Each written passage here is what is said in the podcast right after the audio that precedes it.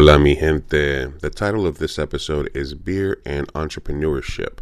Sophia unfortunately had a sick pup this week, so I had to do the interview solo, but we have David Favela. He is an entrepreneur and he is the founder of Border X Brewery in San Diego. They have three locations, including one in L A, and he also helped found Mujeres Brew House, a female-led um, brewery that's been around as well and gaining popularity. He's also part of a team that's trying to help one hundred startups of black, brown, minority, um, disenfranchised people, help them start their business, and we talk about all that in a wide-ranging interview that takes uh, probably about an hour and a half that I did with him. After that, things kind of go off the rail, so the first ninety minutes are the interview. Then, I think I'm probably cutting all this out, but um, in the live version, if you want, you can check it out. I sort of randomly mused about some tabs because Sophia wasn't here. And then Sophia finally calls in at the end, and we do No Names Way with her on the phone. So you guys are probably just going to hear the interview and then right into that. Um, but if you do want to hear all the stuff that's off the walls that gets cut out of the audio version, then you can listen to us record this live, usually Thursday nights, on youtube.com slash two and burrito, facebook.com slash two and burrito, or twitch.tv slash two and burrito. As always, wherever you're listening to our pod, thank you. Please take a moment, give us a rating, give us a follow. It really helps us out tremendously. We look forward to your feedback. You can always write us to migente at gmail dot com, or you can follow us on at migente on Instagram, at migente show, sorry, at migente show at gmail dot com, and at migente show on Instagram. Um, and you can always message us. As always, you can always go to two a m burrito dot com to find out more about our company and see all our old films. Thank you very much. And as always, enjoy the pod. What is up, everybody? It is your boy, Luis Martinez, a k a. Big Chief Burrito, live with you on a Thursday. Mi Gente Show slash Fireside Chats with Big Chief Burrito. Live on a Thursday. We are live from San Diego, California. Thank you for everybody that's tuning in. Go ahead and leave a like, a comment on the stream. If you see us scrolling by, if you're at your desktop, go ahead and leave that open on a tab. It helps us out. Even if you mute us, if you lurk, you are welcome to lurk and hang out, ask questions. We're talking beers, breweries, startups today. Um, Sofia Carrillo, my co-host, is not here yet. She had a uh, family medical dog situation happening. One of her pups is a little under the weather, so sending love to Cookie and her. Um, she may or may not be able to hop in, but hey, I can handle an interview by myself. And today we are joined by the founder of Border X Brewing here in San Diego, California, uh, historic Barrio Logan. Um, this place has been around for several years. One of the best breweries right here in the land of good breweries. He also has a lot of work that he does in the community um, with um, women empowered and women-owned business, Mujeres Brewing, as well as some other projects he has ongoing in the entrepreneurial space with startups, small businesses. And um, I met him a couple of years back at the John Leguizamo event that he hosted for his comic book. Um, I was one of the, um, well, I was, I did a small donation for the, for that project, and I got to meet John Leguizamo, and I got to spend a little bit of time at the location, which is awesome. So joining us tonight to talk all things cerveza and life, Mister David Favela. Hey, hey, what's going on, mi gente? Hey, what's going on, David? See, I had a, I had a, I had a, I had to step my hat game up because I, you had, you had yours on, and I was like, I can't, I can't let him outshine me. Right on. Um, so thank you for coming on, number one. Um, let's get, let's get into it, man. Where, where did, uh, where did the passion for business start with you? Um, was it, was it, which, were you, uh, were you like the kid with the lemonade stand? Did you have to go work in the coal mines early on, or where, where did this hustle start from uh, at an early age for you? Uh, brother, I believe that it, there's some truth to being born with a certain, you know, certain instinct. I remember when I used to go back to Mexico, to Durango, Mexico, with uh, my dad and my family. And I used to have just the craziest business ideas. Like we'd see like these, uh, the donkeys, you know, out in the field. And I'm like, pa, ¿de quién son los donkeys? It's like, mijo, they're nobodies. They're just out there. And I'm thinking, if I collect these donkeys and I resell them, maybe I could make a fortune. Damn. Donkey Uber? Donkey Uber. I even came up, uh, my cousins and I organized them. We made some perfume out of some, uh, or cologne we thought out of some rubbing alcohol and some flowers that were growing on a tree. And we just put them all together thinking we could make an essence out of that. And boy, did it stink. Rubbing alcohol never smells good, no matter how many flowers you put in there. so so uh, were you born in Mexico? Were you born here and went back and forth? Were you like a border kid? No, yeah, I was more of a border kid. I was born in the U S, but we went back and forth. I thank my dad to, for renewing my cultural roots, like every summer going down there, uh, running with my cousins up in the Sierra de Durango, you know, riding horses, tending cattle. It was bomb. Best memories. Was it, um, because I know I grew up going back and forth uh, between uh, the U S and Colombia and back and forth and stuff like that. Did you, uh, was it the thing when you were in, in Mexico that they made you speak English and over here they made you speak Spanish, or did, was, was it pretty fluid, like uh, language-wise? Well, no, you know, when I was in the U S, my parents really made it a point to learn English, but also to never l- lose Spanish. So when I went to Mexico, don't forget about it, I was surrounded by cousins and uncles, and you know, you're the gabacho for the first few weeks when you're down there in the summer. But, you know, within a within four weeks, I, I had a certain level of fluency. You know, it just it all had to just come back. Yeah. Every time I went down to Colombia, I was always El Gringo for a while. Mm-hmm. And then it was like, yeah, OK, yeah, you, you've assimilated. Así es. Um, one of the, um, I mean, a little segue here, because this is something that, that recently has come up, like in the, in the kind of general conversation about Latinidad and, and, and, you know, Hispanic Heritage Month, all these topics get brought up, but there is a, there is kind of this ongoing conversation about like the newer generation of American Latinos, and not necessarily, um, that maybe just like one in four, um, are like fluent in Spanish or really speak a lot of Spanish. Um, When I was growing up, you know, my dad, one of my dad's things for was that, you know, that he would say, well, those aren't real Latinos, or he would sort of get mad at people that we would meet that were Latinos in New York, but really couldn't speak English, couldn't speak Spanish and stuff like that. Uh, do you think that there's any validity to that in terms of how that validates somebody's Latinidad or Hispanidad? You know, I don't know if language is the defining factor, whether you, you know, have held on to your culture or not. Um, obviously it's a, an important factor, but, you know, if I see people who have a genuine interest in their roots, you know, I read a, what's that definition of Chicano? Uh, a person who has a non-Anglo uh, perspective of themselves. Mm-hmm. And in other words, they see themselves from a historical perspective and not just through the eyes of the United States. And, um, I think that's way more important than the language, because if someone understands who they are and where they are and why they are, uh, is so much more important whether they can, you know, speak Spanish. But it, it's always good. It's, you know, it's like our cuisine, our traditions, our language. You know, some of us will hold on to all of it. Some of us half of it. And, you know, some of us none of it. You know, it happens in my own family. My my younger sister doesn't speak Spanish, and my older brothers all speak with an accent, you know.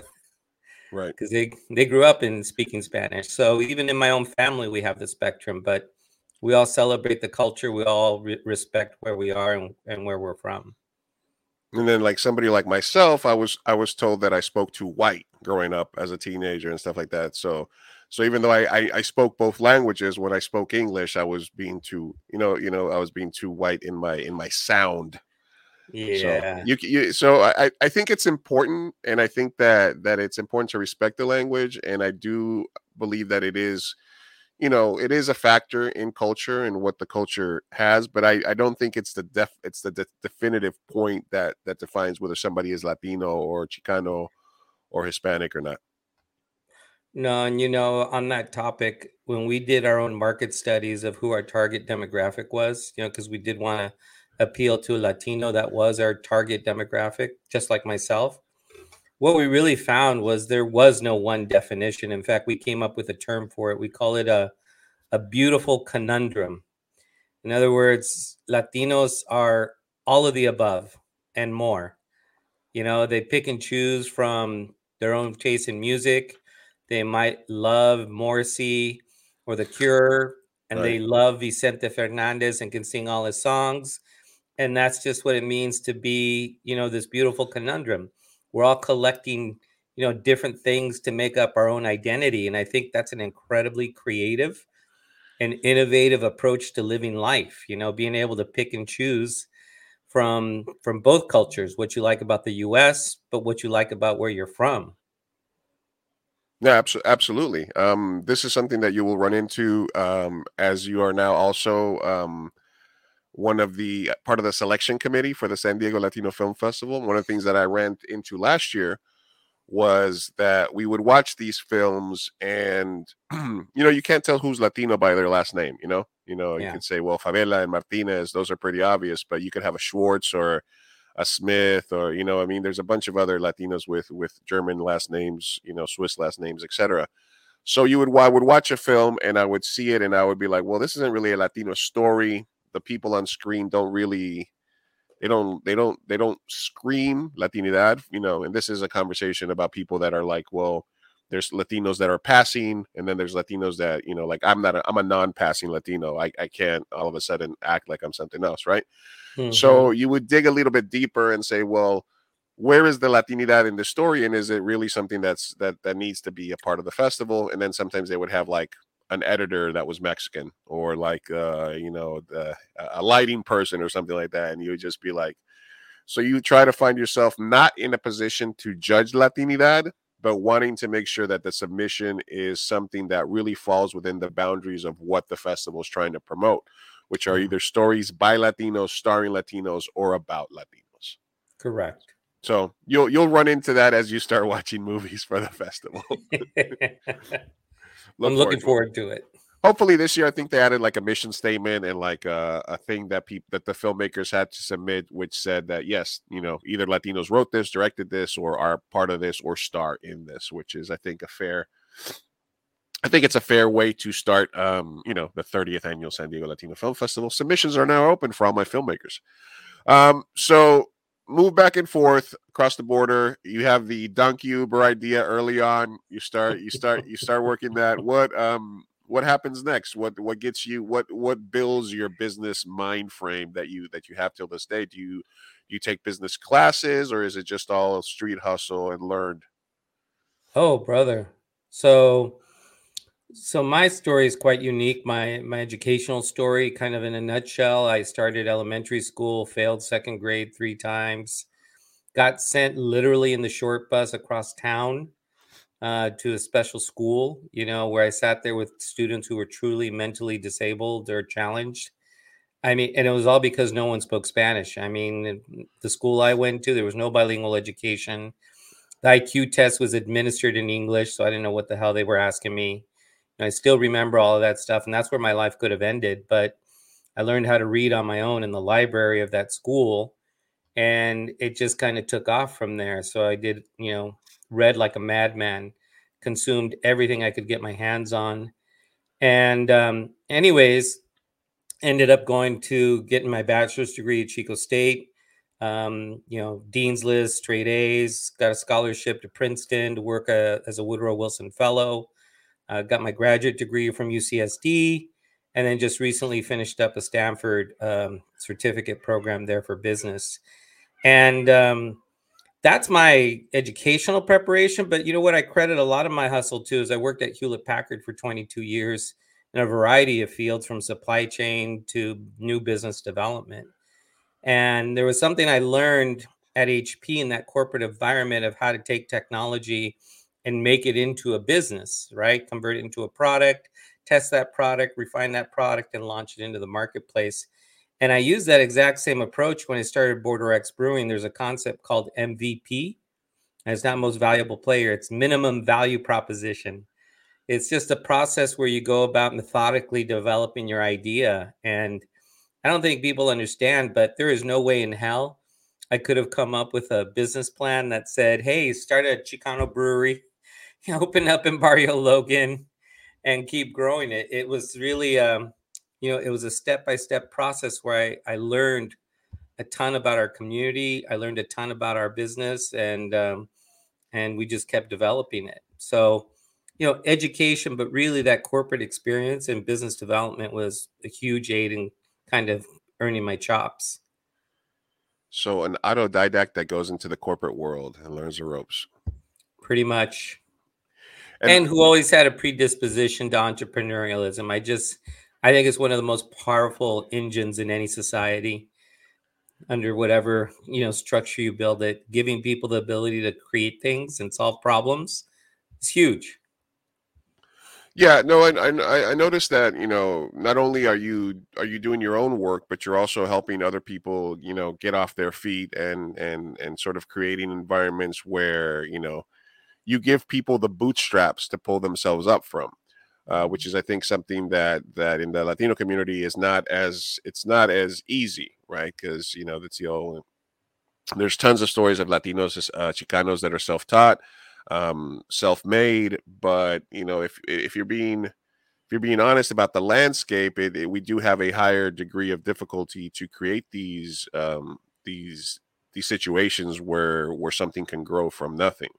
Um, as important as it was for you to to be able to start your own business, do you get the same level of excitement, uh, emotion um, about running a successful business versus helping somebody start? start something up? Equally.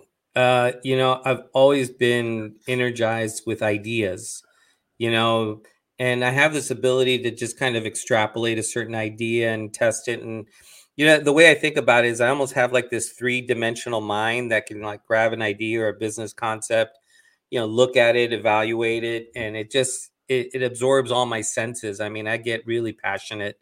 And even when I'm consulting or working with new business startups, I mean, they got one hundred ten percent of my attention while we're talking.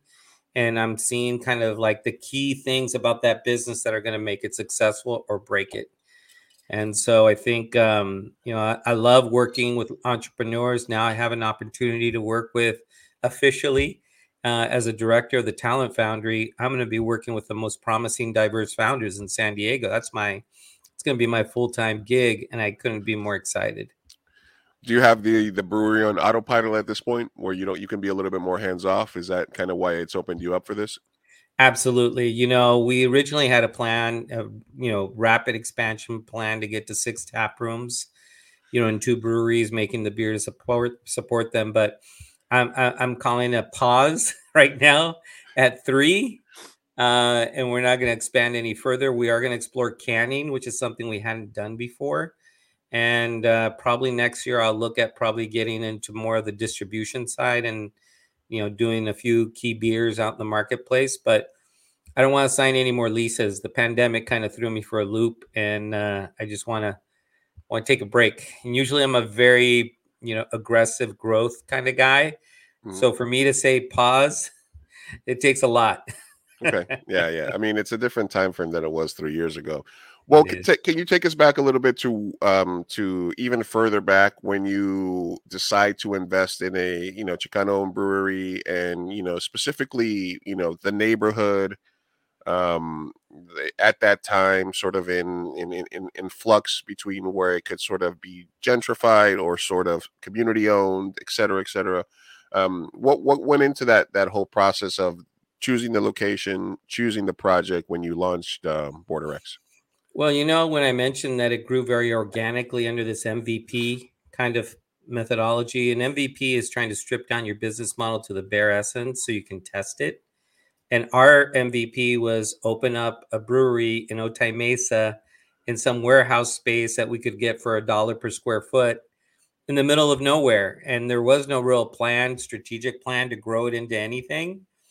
But we did make one key decision there, and this is a feature of our M V P, was we said, you know what, we're going to be Mexican-American brewers. I mean, we were doing Scottish ales, German Pilsners, you know, all these like European beers, and we couldn't see ourselves in those beers. We couldn't, I mean, you can appreciate the, the traditions right. They have in the beers, but there's nothing of us or our childhood or anything about us in those beers. So we said, well, let's do it Mexican-American style. And my nephew went off and he did uh, brought back a blood red beer. It's beautiful, ruby red. Poured it for us. It was so red that the foam was pink. And I tasted it and I was like, holy crap, this is phenomenal. And it was an agua de Jamaica beer. and that's current our blood saison. I said, you know, that moment it crystallized in my mind. My we are onto something. We've got to do this. You know, whatever happens, this is our destiny. We're going to contribute our own Mexican-American roots to the San Diego craft beer scene and maybe beyond. I'm just saying, if if for some reason I had some of that beer back here, I would keep it back here in the background all the time, just because that's. I'm just put just putting it out there, David. Um, uh, so yeah, I, I was a little apprehensive about the Yawa Jamaica beers, but once I tasted it, I was like, man, this is this is good. This this, this is a good uh, genre. Well, you know, it, it it goes. It started opening up my eyes. You know, people talk about colonial mindset that we're told what's good. I never truly understood it until I started brewing beer, and then I really got it because I was well, you know, I was looking at craft beer, and it's like, well, where did the recipes come from? Who said what's good? Because we caught a lot of flack for brewing with our with our heart and our culture, and we didn't even do an I P A. We were just like, that's not us. And uh, for the first few years, we do now, but we caught a lot of flack, and I think it was because we wanted to put ourselves into those beers. We wanted to see our culture. We wanted to connect with our customers who also shared the same culture. And um, that was a beautiful thing. You know, now we've got Pepino Sour, we've got Horchata Golden Stout. And, you know, and, and so if I could uh, answer your question, we uh, we did that. We learned two things when we were in Otay Mesa. One, brew with your heart, brew with your culture. But two, holy crap, our community, our craft beer drinkers, when we opened up on the first day, there was a line of like fifty people waiting to come in. And my brother and I, who had never tapped a keg like in years since college, we were like, holy crap, the beer's foaming. What do we do? How do we charge people? It was like a super big learning curve. But what we learned, the reason why so many people came, because the nearest brewery was like a forty-minute drive away. And so the whole concept of our communities not being served because people had preconceived notions that Latinos aren't going to like breweries. Latinos don't like craft brewery, you know, and it's like bull, sorry, bullshit. Right. uh, David, you're, you're tapping your mic a little bit. Just, you know, in case ah, okay. It, sorry about that. Just F, FYI, FYI. Mm-hmm. Um, no. And, and I mean, obviously San Diego is one of the most competitive markets for breweries. If you, you know, anywhere, North Park, et cetera. There's there's three on every block across the street from each other. It, it it is a market that became saturated. And then there's the the San Diego local breweries, and then there's the um, there's the ones that are masked as a local breweries, but are actually owned by like huge conglomerates, right? There's the sort of I know there's a barrel something or other that people were against because it was kind of like it's not really a local brewery. It's Budweiser, and they're masking themselves as a local brewery. How hard was it to navigate that that sort of scene and competition here in this market?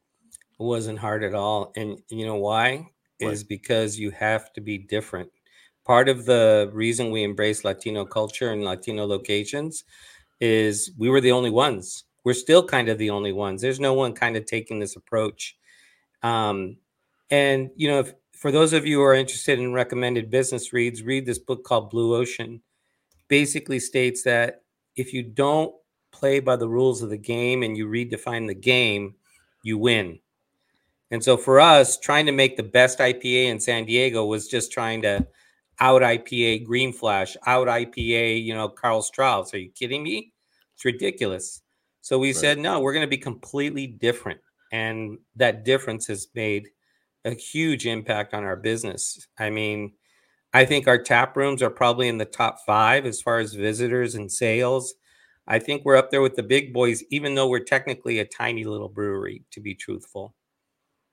Okay, excellent. And do you feel that's kind of like um, comes from the startup mentality of being of this of this being disruptive? You know how the you know absolutely Lyft, is that what the you know? Okay. Excellent. Yeah, absolutely. No, being disruptive, that, that we we staked out our space and we said, we're going to be about this. We understand the Latino customer, the Latino palate. We know how um, we called ourselves an evangelizing brewery in the sense that, you know, a lot of people, especially when we opened up in Barrio Logan, they would come to me and say, do you have Tecate? Do you have Modelo? Do you have, you know, what beers do you have? And we're like, no, but try this. And I'd hand them one of those uh, little tasters. And they would be like, holy smokes, this this is delicious. and they would become diehard customers of ours. And because they can only get that beer at Border X, we just became a go-to for lots of really loyal customers. So I think my advice to any business person is don't play by the rules of the game. Be differentiated, do something different, and make sure you, that you're differentiated, and you have a better chance of succeeding. No, the uh, words to live by or to business by, right? Exactly. When you um, so was the was the community uh, Barrio Logan pretty receptive when you when you showed up? You know, at that time, you have like yourself, Barrio Dog, other businesses. There's also there were art uh, locations that were closing down. There were businesses that were getting pushed out of the area because of rent increases. Can you speak a little bit about you know the area while when you arrived? No, when we arrived, brother, that was nine years ago, and uh, Barrio Dog was has only been around. No, well, yeah, I'm, I'm thinking more like over the last couple of years, but I'm saying mm-hmm. so you were there before this kind of everything started happening, right? Yeah. Look, there were three of us there, and the only reason I went there is because Milo from Por Vida and Ernie from Salud San Diego Taco Company and Chris from La Bodega had tried my beer at a an art gallery open that I did at Voz Alta, which was a, like a little underground art gallery there for Chicanos, and people loved it. And they invited me over and said, hey, you should consider opening up with us. If you know where Salud is, I and I did, and I opened up the tap room right where Ernie's uh, dining area is. He had the kitchen, and Chris did La Bodega in the back, and that was the catalyst to really kind of test the waters and see what could be done, because everything else on the street was either boarded up and empty. You know, we were kind of what got the whole ball rolling, and I'm proud of that because it wasn't just getting it rolling, but we've been active working together to try to mitigate the effects of being popular, you know, the whole block kind of lifting up and trying to get, you know, grassroots entrepreneurs in there. You know, a lot of the big uh, shops that are there have been uh, divvied up into smaller studios. We did that on purpose. That wasn't an accident. That was Chris Ertuche from La Bodega creating art artist spaces that were affordable, you know, um, incubators, if you will. That's what they are. And so instead of having to pay a three or four thousand dollar, you know, nut to rent a big spot, you just rent a small studio and you're spending maybe three, four, five hundred bucks. So that's much more affordable to try to get in more Latino business people into those spaces. And um, and we've worked with landlords to try to mitigate the impact when certain people, you know, we don't control the world. So when certain right. stuff happens, you know, we try to mitigate it as much as possible. We have a philosophy of gentrification, which is very distinct from gentrification. But I think we've got to claim our spaces, brother. I mean, if it if not for us claiming those spaces and trying to manage them, what else would be happening right now? No, yeah, absolutely. I think that that um, you know, and I, I I come from it more from um, you know, because we talk a lot about the, you know, there was a report that came out today that of the eight thousand hours of T V made over the last couple of years, there's a grand total of nine Latino showrunners. Yep. And, you know, there's only maybe two or three Latino shows at any given point. And when two new ones get made, like, you know, this fool came on, but they canceled One Day at a Time, or, you know, Gentrified gets canceled, but this one gets put on. So, you know, there is, and, and that's kind of where I'm the most active. Um, you know, Batgirl gets canceled with a Latina lead, you know, as a ninety million dollars write-off. So I think where I'm most active in that space is in a, in, in that we need to be able to tell more stories of our, from our own culture, from our own perspective. And what's most important to me is we need the ability to fail, because there's thousands of movies and T V shows that get created and they're ran or directed by mediocre, you know, non-Hispanic directors. And, you know, I want us to get to the point where a Latino director can make a crappy movie and it's not the end of the world. We're we're we're we're judged by such a high mark where yeah. we everything we do has to be ground, groundbreaking, earth-shattering, important, poignant. You know, it has yeah. to be. And, and I just want to make funny movies. I just want the chance to direct a funny movie, make funny movies, make stories. So so from that perspective, I'm one hundred percent on board with kind of claiming our own spaces. And I think the Latino community is doing a better job gradually of finding their voice and saying enough is enough. And we want more representation. We're thirty, forty percent of the population. We go to more movies than anybody else. We love beer. We love spending money. We love to party. Give us the ability to to be part of the conversation and to and to tell our stories and to sell our products. You know, yep. If you agree with that. No, I absolutely agree with that. And I mean, I think what people don't understand and why I chose to invest so much in the breweries and invest in entrepreneurs and do the job I do now, people do not understand that in California, sixty percent of the student body coming up is Latino. And there's a big difference. So sometimes when we talk about demographics, we talk about Latinos becoming the largest minority. And it's like, ooh, that's interesting. But there's a huge difference when you talk about the age of these demographics. So you have a much older white demographic aging out, and they're no longer the tastemakers, the, the you know, the innovators, they're retiring. You know, the, these are real things that like these baby boomers, for example, are doing. And instead you have this huge cohort of Latinos coming up who are going to demand content, movies, Uh, food, uh, businesses that understand and vibe on whatever frequency they're on. And that's the real interesting thing is what frequency are they going to be on?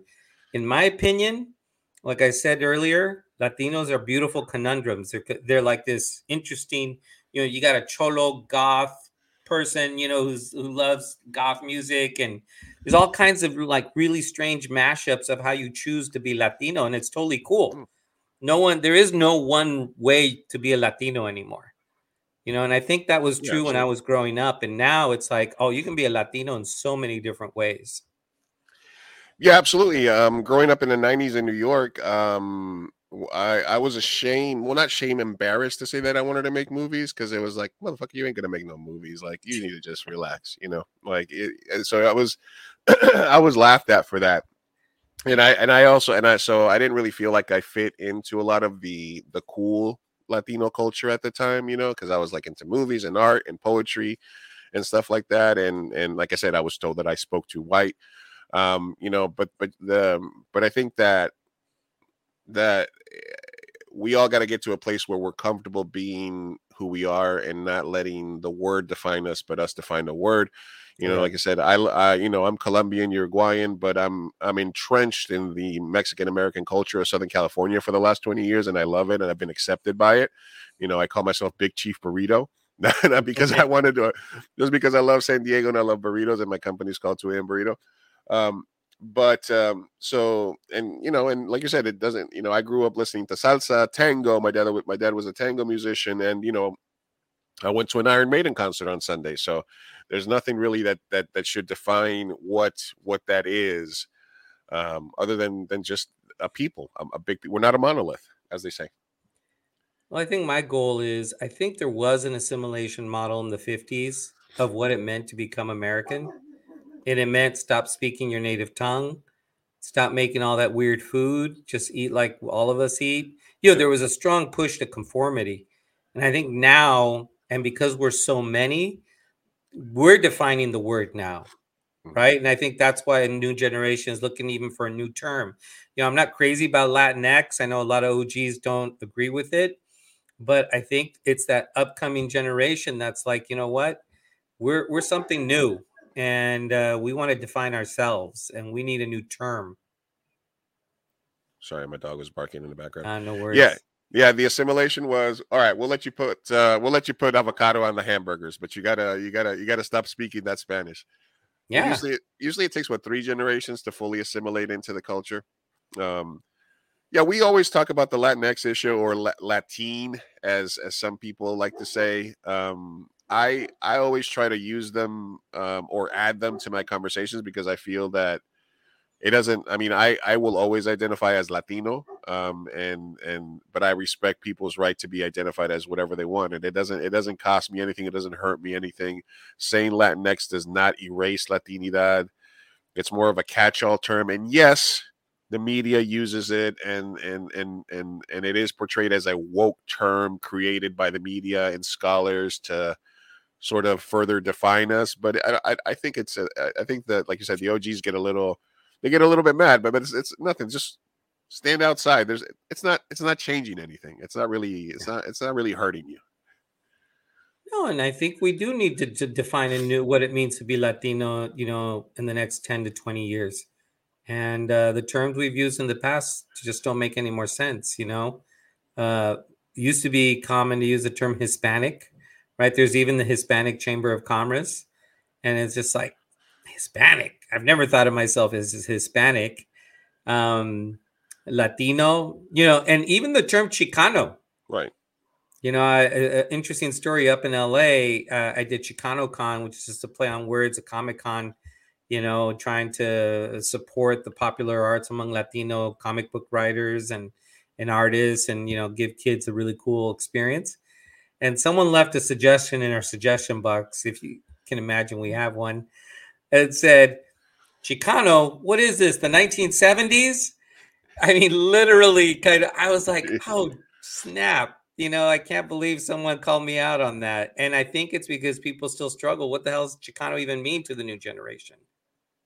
Right. Yeah. Mexican Americans in, in L A, and a percentage of them which much rather prefer Chicano to Latinx, but then you have the the younger generation that that prefer the X.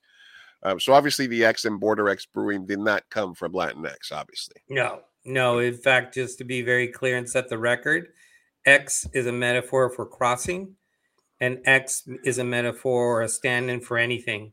So it's really about crossing borders because we were on the border. Right. Uh, and uh, but it's also crossing borders between cultures and communities, you know, bringing together our L G B T Q community, you know, people of color community.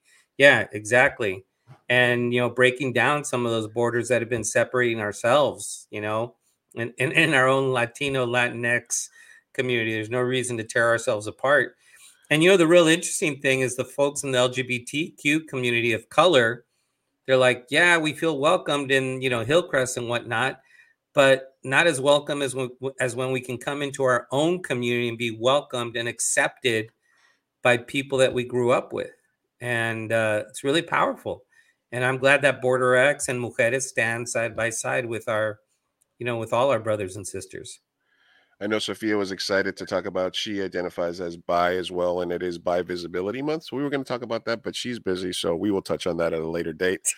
uh, but yeah, absolutely. Uh, you know, we're um, shout out to the whole L G B T Q community and, and them having a place, um, you know, because there's a difference. There's the there's the there's even in San Diego, you have your your your your Mexican Americans, your your your foreigners, your people that grew up in T J, you know, your people that identify as just Mexican, Mexican, people that identify as as Chicanos, and a mix of the two. And then you even have the, you know, two or three generations in that sort of, there is that percentage of the Latino community, which which I've had issues with in the past, that sort of become the, you know, that that that's like, okay, I got in, let's close the door behind me, which I'm not a yeah. big fan of. And they're sort of been like hardcore assimilating, where they almost feel like they're not Latinos anymore. They're like, no, we're Americans now. Yeah. And so, and, and, and you people need to stay on the other side of the border, which I think is a little sad from my perspective, but that's just, a, that's, like I said, it's a mon- we're not a monolith. The Latino and Hispanic culture is made up of thousands on the spectrum, and and we have different beliefs, you know, right wing, left wing, et cetera, et cetera. I agree, and I don't like making value judgments on anybody, but for someone to have to abandon everything that makes made them who they were in order to feel accepted into a new society, yeah. there's just something inherently wrong about that. You know, I think um, I challenge that assimilation model. I think you we have the unique opportunity to bring the best of what it means to be Argentino or Mexican or Guatemalan or Honduran and share it. I mean, don't you feel blessed that you can be in the United States and eat German apple pie Absolutely. and, you know, European sausage and Italian pizza and Ethiopian, you know, this and Thai curry? I mean, we are, I don't know if you've ever gone back to Mexico or Argentina or anywhere, but those countries aren't as diverse, even though they're Mexico, for example, where I went back to live for three years, I couldn't get good sushi. I could get Mexican sushi, you know, the deep fried breaded kind right. with cream cheese, but I couldn't get the legit kind, you know, and, uh, and even the Chinese food hits different down there. So yeah, yeah. And that's, and, and, and you go to Mexico and there's, there's, there's, there's Chinese culture in Mexico and, and sure. as well.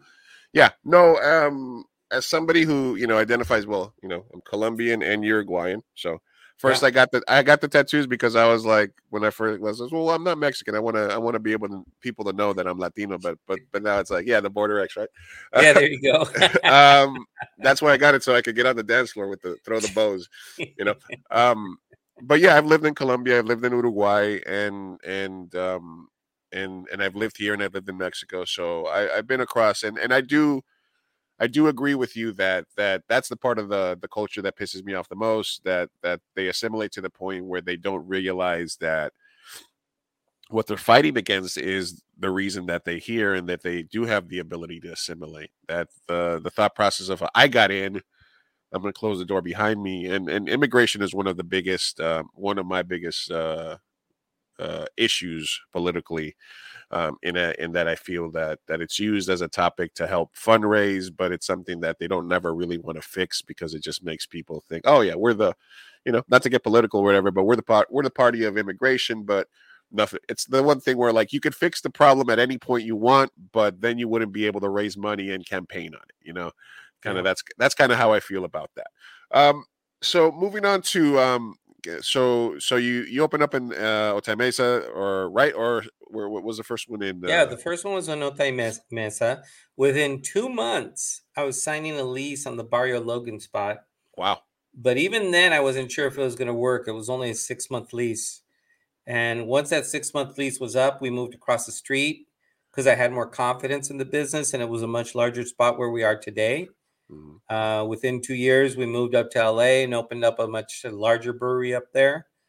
And uh, in twenty twenty, during the pandemic, we purchased another brewery, Mujeres, and named it Mujeres. So, uh, yeah, we've been busy. How how was that process? And did you make a conscious effort to go into woman-owned business with Mujeres? Or what, when did that idea start to germinate for you? Oh, the idea germinated when my when we looked at our analytics. You know, when we look at social media, followers, uh, credit card data, everything we could get. And it basically told us that sixty percent of our customers were female, which I don't know how much you know about craft breweries, but that's kind of unheard of yeah. to have that kind of traction with female customers. And I think they liked us both because the flavors, the beers, uh, the cultural context where they can, you know, could come in and watch music, see art. Like there was so much more, I think, that Border X offered a female customer than most craft breweries, to be honest. And um, when we when we saw that, my wife said, you know what, let's start a women's uh, Mujeres Brew Club. And it was about educating females about, you know, brewing and technology and all that kind of stuff. And that blew up. Like the first the first class she held, she was thinking maybe twenty will come. And then that sold out. Then it was forty. Then it was sixty. And then they're like, OK, we can't have more than sixty women in this in our tap room. And it just kept growing, and uh, they were doing it all the way up to the pandemic. They even spread out to Los Angeles, and it was equally popular there. Women are just looking for the opportunity to come to a, a welcoming environment at a brewery and really in, enjoy themselves. And so when the pandemic hit, we had to cancel the brew club. And my wife right there, Carmen, said, you know, she was joking. She goes, man, wouldn't it be cool if we could just buy that brewery over at Bread and Salt? And I was like, well, why not? And I literally, we called the, the owner after that kind of like short conversation, and we pitched him on the idea, and he was speechless. He was like, David, I have a huge smile on my face. Send me your proposal. We, I, I drafted a proposal, sent to him, and sent it to him that night. He was reading it in his bed, he and his wife, and he said they could hardly sleep. They were so excited to meet with us the next morning. We met with him the next morning. And they're like, here are the keys. You know, you're going to do this project. It, it was like really incredible, to be honest. It was one of those things, you know, that just feels like it, it had to happen. And we made it happen. And uh, I think the industry, the community, everyone just loves Mujeres, and it makes sense. You know, it's the only female managed and soon all female owned craft brewery in San Diego. Wow. So, you know, the whole idea is to really, I think the, the craft beer scene needs a, a, a makeover. You know, it, it needs diversity. It needs a little more color, uh, a little more femaleness into the mix. And that's what they're doing. And in fact, my wife was invited to the Smithsonian uh, this month of October in Washington, D C, where she'll be included on uh, a whole display about Latinos and craft brewing. And so they're going to be honored out there. And they've been in so many articles and magazines. And it's just, it just makes sense. You know, you know when those things just make sense and they yeah. fall together? Kismet. Mm-hmm. Kismet. Absolutely. Uh, which which leads you to have the ability to sort of jump into this entrepreneurial startup space, where where we're not necessarily where you've done the brewery thing. You opened up the the woman-owned brewery. You you you expanded three locations. You put a pause on that, but now you you start to focus a little bit on the types of small businesses that you can help get a leg up. Like I said, sort of provide the bootstraps for people that have been told to use their bootstraps, right? Yeah.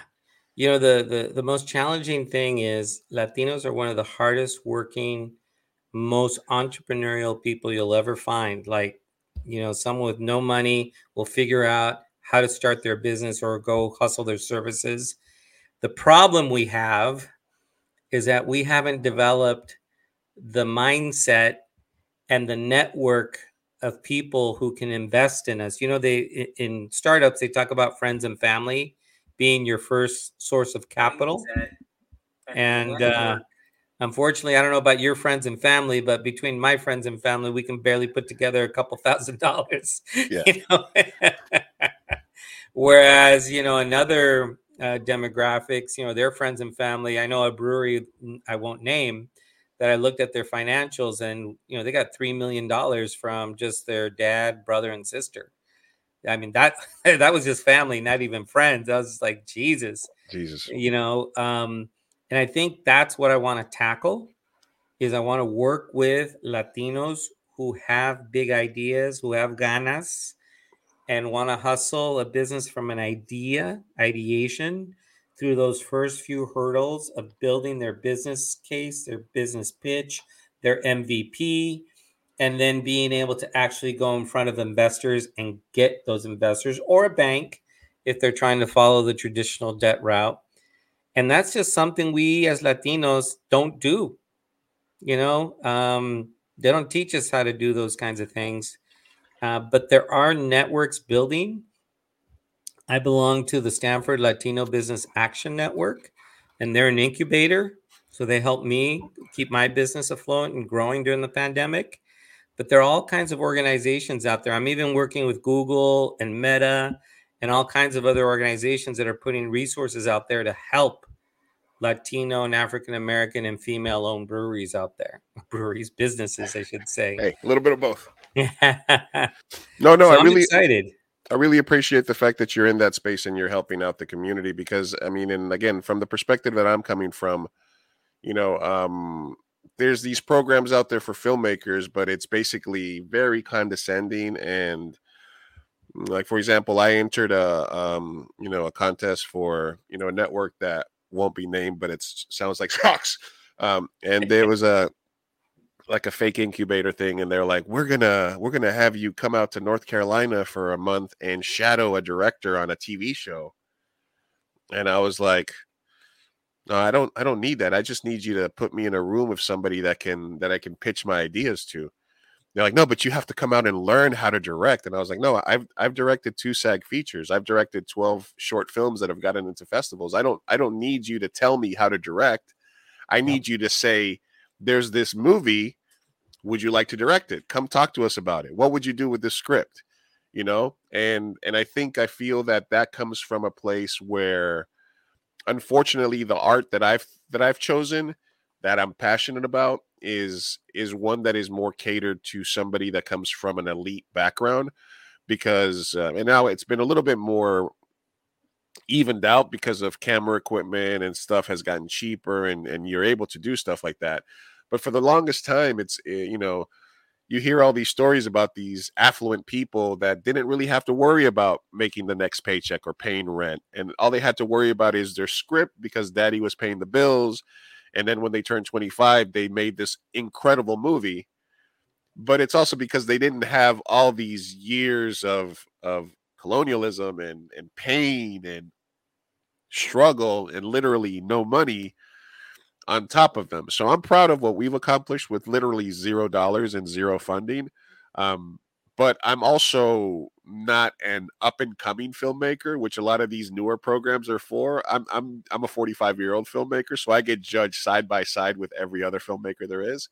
Sure. So there is this weird sort of area of there are these programs, but a lot of them seem like they're just trying to check boxes. Like, yes, we talked to thirty Latinos and we sent five of them to shadow directors, and yay, we did our job. Inclusion, you know what I mean? And check the box. Check the box. So, yeah. so I do feel that, and I know John Leguizamo is doing some stuff, and Fanny Grande, and um, from, um, and then there's other organizations, um, other studios that are popping up here and there. And I don't know if I'll be able to see the shade of those trees, but that's kind of the reason that I like being part of the festival and stuff like that, because I I would be just as happy if I can help younger filmmakers, younger Latino filmmakers come up and and and, and get through those doors, you know, because I'm going to be keep making movies till the day I die. It's my art. It's what I love. Um, but but it is it is, it is a struggle out there. So I'm glad that you're out there and that there's other people and that th- those resources are building up to sort of help more people rise all tides, because they're out here all across multiple industries. You know, yeah. We're out here trying to tell our stories, trying to make our products, trying to start businesses. Well, you know, I just and I know Fanny from Avenida Productions. Mm-hmm. So you're pretty. Are you familiar with the whole crowdfunding, equity yeah. funding? Yeah, equity. Yeah, funding. It's not just donations, right? You can sell equity in your company or in the profits of your company. Um, I raised personally, I raised two hundred K to open up the L A brewery online. So the I personally believe, and what gets me really excited is that I think there are ways of mobilizing and organizing Latino capital to create the businesses, the products, the films that we want made. You know, and I think you're, you know, you're a filmmaker, so you know the power of uh, persuasion that movies and uh, video content can do. I, I think, and I think Fanny and, and her husband uh, are doing some incredible That's work right. trying to pioneer that business model, specifically to challenge what you just talked about, yeah. the lack of access and equity. I mean, uh, what's, what is that? James Franco is going to play Fidel Castro now? Jesus Christ. Well, what does a Latino got to do to get a catch a break, you know? Yeah. Well, listen, I'm a listen, I'm a, I'm a little two-faced about that because I was pissed about Franco, but I'm one hundred percent okay with Ana de Armas playing Marilyn Monroe. So, you know, that's yeah. true. that's it can so go true. a little way. It can go, can the, go opposite little, way a little while before way. It gets equal. It's an overcorrection. It's an overcorrection. Correct. Um, um, yeah. No, absolutely. And and and I think that's that's kind of the avenue that will go down when we start. You know, like I said, we've been sort of dormant for the last couple of years, um, but that's the avenue that we will go down for. Um, for when we start funding for our next projects is, you know, equity and trying to sort of, you know, that's what I've been trying to do the last couple of years is build connections, have interesting conversations, learn from people about different aspects of business. That's why I'm very happy to learn, you know, about startups and, and sort of get some insight from people like yourself that are more learned in that space. Um, because I feel like, you know, that, that, that there is a possibility. And I feel that our company has the track record of having been able to do so much with so little that if we say, hey, I need fifty thousand to make a feature film, that's, that's, a, that's a, it's going to have a mostly Latino cast, that I think I should be able to reach that, you know? Yeah, I, I think you could. I don't, I think one hundred thousand, two hundred fifty thousand, it just comes back to how great is the idea or the concept or the proposal and how many faces, ears, eyes can you get it in front of? Yeah. Um, I've always said, get me in a room. Because I, I said, yeah. I'll get in there. I'll, I'll sell something. uh, we are talking live with uh, David Favela from Border X Brewery, uh, Mujeres Brew House. Um, he's also st- starting up, um, working with organizations here locally that will help uh, San Diego small businesses get on their feet, get on the right path to funding, um, which I think is an incredibly important uh job. It's it's a, it's a definitely a, a labor of love that we're doing. Um, when did you start getting into the the the event space uh, for for Border X? What was was that just kind of like uh, we have the space, we have let's start getting some events here. I know you guys have the Loteria nights. You started having co- uh, concerts or little events here and there. Well, um, we started from the very beginning. Our grand opening was on like November second, Dia de los Muertos. So. You know, we had artwork, we had some, we knew that culture was always going to play a part of expressing ourselves. But, you know, honestly, where I would love to take our events and what I'm trying to push is um, I'm trying to create a space for our culture to thrive and define itself from an identity perspective. And I know that's pretty lofty, but if you look at any major social movement, they all have physical locations where they coalesced and came together, whether it was the French Revolution and the cafes with all the intellectuals talking about, you know, what they wanted to do with their government, to C B G B's in New York City. Well, you might probably familiar with, yeah, I've been there, which is one of the cradles of the punk rock movement. There's a physical location where people come together with similar ideas and values and reinforce each other and create a vibe and an energy that begins to coalesce and kind of reverberate out, you know, from a cultural pop culture perspective. And in my wildest dreams, I would love Border X to be a space like that, where we can support uh, musicians, where we can support, you know, artists, where we can support um, all of these people who are cultural, uh, what's the right word? They're they're they're working with the culture. They're trying to redefine what does it even mean to be where we started our conversation, Latino. Mm-hmm. What does that mean? You know, what right. parts do we keep? What parts do we get rid of? What parts do we add to ourselves? Like a tastemakers almost, or like uh, I don't want to say influencer. Yeah. Oh, okay. The way do we think- dress, the way we talk, what we like, all do those you- things are, I think, the beginnings of a cultural wave. Do you think that's still a physical space, or you think in some ways that's moved into like a virtual sort of online realm? I think the online realm is absolutely very effective in helping throw out proposals of being Latino means dressing like this or acting like that. But at the end of the day, I still think real life is real life, and engaging with people who are from the same perspective just reinforces, I think, that Uh, that community or sense of identity. And maybe I'm just being a little too lofty, you know, in my thought process, or maybe I'm too early. But look, I'm telling you, those sixty percent of those young people coming up through the education system, they will define culture. They will define music. They'll define entertainment. They will have a biggest impact on our society in the next ten, fifteen years. I absolutely agree. Absolutely agree.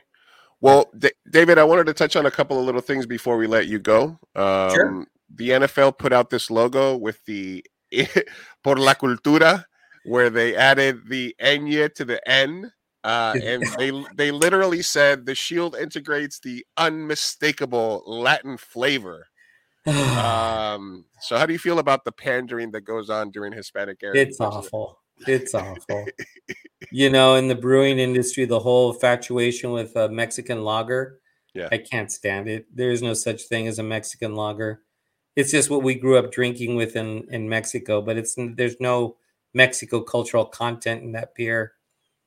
And there are even breweries now that are catering to Latinos. I won't be named, just not to be a hater, but their tagline is the original Mexican American beer. And they are owned by a billionaire, white billionaire from Newport Beach. And almost everyone in the management structure is not Latino. And it's just like, I don't believe it. Yeah. Yeah.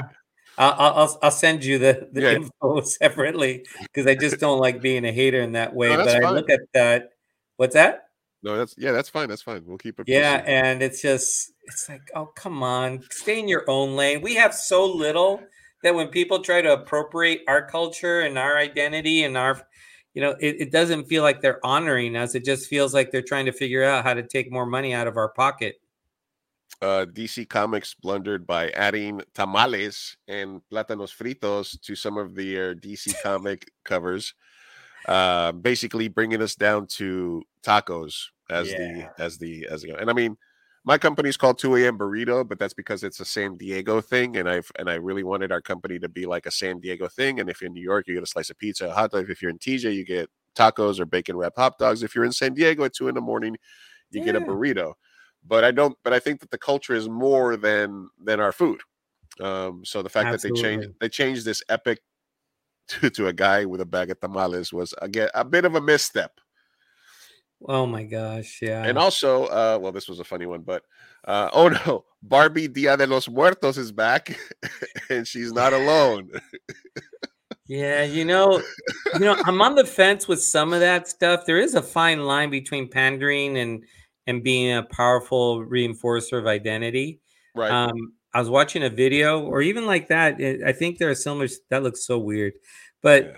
you know, there was this video of these young African-American girls seeing the first black mermaid. The mermaid. Yeah, that yeah, that video. Absolutely. And I got to be honest. Those little girls lost their minds. They were just like, Mom, the mermaid's black like me. Yeah. And, and, and you know what, you know, so is that pandering or is that really a positive, beautiful thing? Yeah, it's a positive, beautiful thing. Cause ninety-nine percent of Disney movies are lily white. And, and this yeah. is something that doesn't exist. It's not based on a real life character. It's, it's, it's nothing. It doesn't cost them anything to let those people, it's, it doesn't cost them anything to let those little girls have that. And people are so mad about it. And it, and it, and that's just, that's just dumb. Uh, this one I just thought was funny. Oh, sorry. Go ahead, David. I didn't want to cut you off. No, no, no. Go ahead. No, I thought this one was funny for Latino Heritage Month. Watch his blood in, blood out once.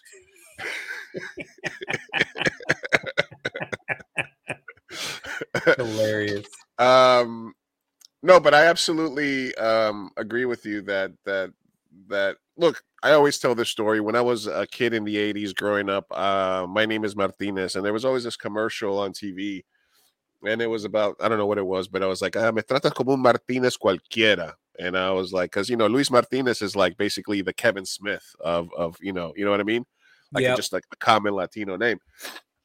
And I remember very vividly watching um, my T V and seeing L A Law come on. And I just remember very vividly that the actor A. Martinez was on L A Law.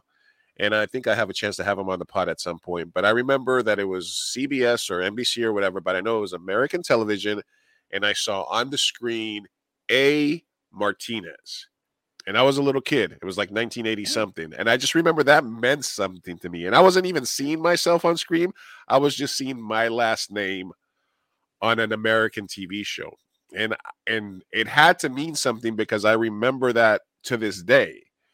So just seeing my own name on the screen and thinking it's a possibility that someday my name could be. And then when I first, when I did my first full feature and it said, and I was at the San Diego Latino Film Festival and it said written and directed by Luis Martinez. And I was just like, fuck, you know, like I am a director, you know, so that, that is important to me. And also full circle again, in nineteen ninety-seven, I came out to visit my mom in San Diego. I had graduated high school in New York. We went to see a movie at Fashion Valley. fifteen, seventeen years later, I saw my own movie with my mom at the same theater in Fashion Valley. So it's that was a big full circle. Which is to say, these little black girls seeing themselves represented and, you know, little Spanish girls seeing themselves represented and stuff, and little brown and black boys seeing themselves is an important thing, and it is nothing compared with the vast vast majority of white based cinema and T V that has been produced for literally since the start of cinema, where we couldn't play ourselves, indigenous people couldn't play themselves. So yes, there will be some overcorrection to what has been ninety-nine percent of the history of cinema, and you're just gonna have to get over that shit. Yeah, it, it, it's, it takes a little bit of effort. When I saw some, I don't know, colonial uh, or in England, royalty, you know, African American princes and prince. It's kind of like, come on, you know, there's so many beautiful stories to tell from the Af- African American perspective that, I, like you said, the overcorrection does happen, you know, and that part, you know, even with the positive role modeling, I just, I can't even see beyond it. Mm. And it's as a hard. filmmaker, I, and as a film, and this is weird for me because as a filmmaker, I believe everybody should be able to cast whoever they want in their movie for whatever reason. Um, and so because it's your art, but I just feel that people should really think about the process to make sure they feel clean about it because, because I think that's important. And I'd just rather see original stories about us and our culture. I mean, I'm still waiting. And it's incredible that Mel Gibson, of all people, would make probably the one of the most historically accurate, pretty badass movies of all time with, uh, what was that called? Apocalypse? Apocalyptico. Apocalyptico. Yeah, one of the and best I, chase movies of all time. Oh, phenomenal. I, I still watch it, and it's fresh. You know, what is it, ten, fifteen years later? Yeah, absolutely. And um, I'm still waiting to see some directors, Latino directors, really explore the incredible... you know, pre uh, pre-Columbian history of Mexico and South America, of even the, the interaction between uh, the, the Spaniards and indigenous uh, tribes. I mean, there's just so many incredible stories and and scenarios. I mean, the temples weren't gray. They were covered with white and colorful, you know, designs. No one's ever done it justice, to be honest. No, absolutely. If you watch, um, I, I got to watch this at the festival a couple of years ago, but there's a documentary called four ninety-nine, mm. which talks about the the the last five hundred years of colonialism in Mexico, and um, and and it really sort of juxtaposes, sort of, and really brings to bear like the effects of that colonialism over five hundred years into Mexico today and a lot of the issues. And you don't really realize, and I've had people come on to talk about colonialism and the fact that we don't really know when it's affecting us sometimes because it is so ingrained. It is so deep into our culture. Um, and that has been affecting us for so long that sometimes we're not even aware of, of yeah. that we are being led by it. Absolutely. All right. It's we're insidious. Getting... it's integrated. It's just there. All right, we're getting a little militant here with David Favela from Border X Brewing, but hey, hey, what's up? You know, mi gente show. We have to, we have to do it the right way. Why not? Why not? White people have all tuned out. I'm just kidding. We have a, yeah. a, a wide, vast audience. Thank you, everybody that's listening. Thank you, everybody that's tuned in. I see people coming in and out. Uh, thank you for everybody that's watched and supported us. Uh, we are we do we do one other thing with our guest every uh, every show, David. Um, can you let us know just um, is there is there a link or is there somewhere where people can can sort of find out more about this entrepreneur program and and and the, and the startup program if they have an idea that they want to help germinate? Or is there um, are there applications or how does that happen? Yep, uh, great question. Thank you for asking. Just Google U C S D Talent Foundry. And it'll be the first hit. And there will be an intake form on there. It's very short, name, phone number, email, just a little bit of a narrative of where, where you're at, what you're about. And we will follow up on every message that's sent to us. We are aggressively looking to identify one hundred of the most promising company startups to work with. Got it. one hundred companies. That's good. That's ambitious. I like it. It is. If I can help more, I would, but I think it's going to be kind of intense. Yeah, one hundred, yeah, one hundred people. Yeah, I'm glad the brewery's on autopilot if that's the case. Yeah. Well, I'm not the only one, so we're building no. the team, and there'll be a few more of us. So, uh, and and you know, the real cool thing is this isn't an in and out. It's not like we take your hand for two weeks and then we cut you loose and wish you the best. I am going to be their business advisor for until they get their funding. And until they begin scaling, and they can still come back as alumni and be friends. But, you know, then we got to work with the next person that's going to replace their spot. Oh, absolutely, man. You're doing you're doing great work out there. I do appreciate you taking the time. Um, I hope that it is okay for me to pick your brain moving forward on some of the stuff that we'll be doing. Uh, as I said, absolutely. You know, I totally respect what you're doing in the community. Um, we are a small company, and we could always use advice and help uh, on how to kind of take the next steps out there to when we start getting more serious. Well, when we start the process of the new projects and stuff like that, I'd love to be able to reach out and and and, and hit you up about stuff like that. Absolutely. I'd be more than happy to. Absolutely. And, and, you know, the thing is to remember, we're doing everything from biotech and life sciences all the way to the most humble business you can imagine. And, um, you know, small startups. Um, I, I wanted to make sure I can tackle the big, really complex technology stuff all the way to Doña Maria making tamales out of her certified kitchen in Southeast San Diego. You know, Absolutely. I think there's a lot of learnings and support that we can put together. Or my idea of the two a.m. burrito truck, which stands outside bars and sells burritos at two in the morning. You know, but the thing is that they're gourmet burritos, David. That's they're gourmet. The bur- yeah, it's like potatoes and stuff. Just kidding. All right, no, that's old business. You idea. Use truffles, right? Yeah, truffles. I mean, like a mac and cheese burrito. You know, like a lot of like cool stuff like that. You know, fancy burritos at two in the morning. That was that's my that's my long term goal right there. All right. Well, we have been chatting with David Favela from Border X, Mujeres Brew House. Um, Uh, and again, the uh, the the startup program that he just spoke about. Uh, he's doing a lot of great stuff in the community. Go have a beer at Border X. Go check out Mujeres. Check out the information for the um, for the startup program that he's doing here. We're looking for a hundred companies. Um, I know Sophia said we should do a live show at one of your breweries at some point coming up. Perhaps that's something that we might be able to do. Absolutely. Get a Get, get get some guests out there, a live show from the brew house or something. That might be cool. Yeah, uh, that, that was that was her that was her suggestion. Uh, hopefully she, um, well, maybe it was my suggestion. I'm just saying it's hers. Um, no, she she had the idea. She said, hey, we should do a, a live show from there sometime. I said, yeah, eventually we should. All right, and I said I have one more thing that I like to do with our guests, David, and that is something that we like to call the bracket bit. All right, boys and girls, you know what that sound is. It's time for Bracket Bit. Bracket Bit. Bracket Bit. Woo, woo, woo, woo. Bracket Bit. Bracket Bit. Woo, woo, woo, woo, woo. Fireside Chats. That's right, David. It is time for Bracket Bit. It's the end of the interview, which means I can relax. I can light up because I don't have to be on point anymore. Because I don't have to focus, and we can start the process of the bracket bit. The bracket bit is created to cause maximum pain. You are a founder, and you are involved with startups, and you are involved with beer.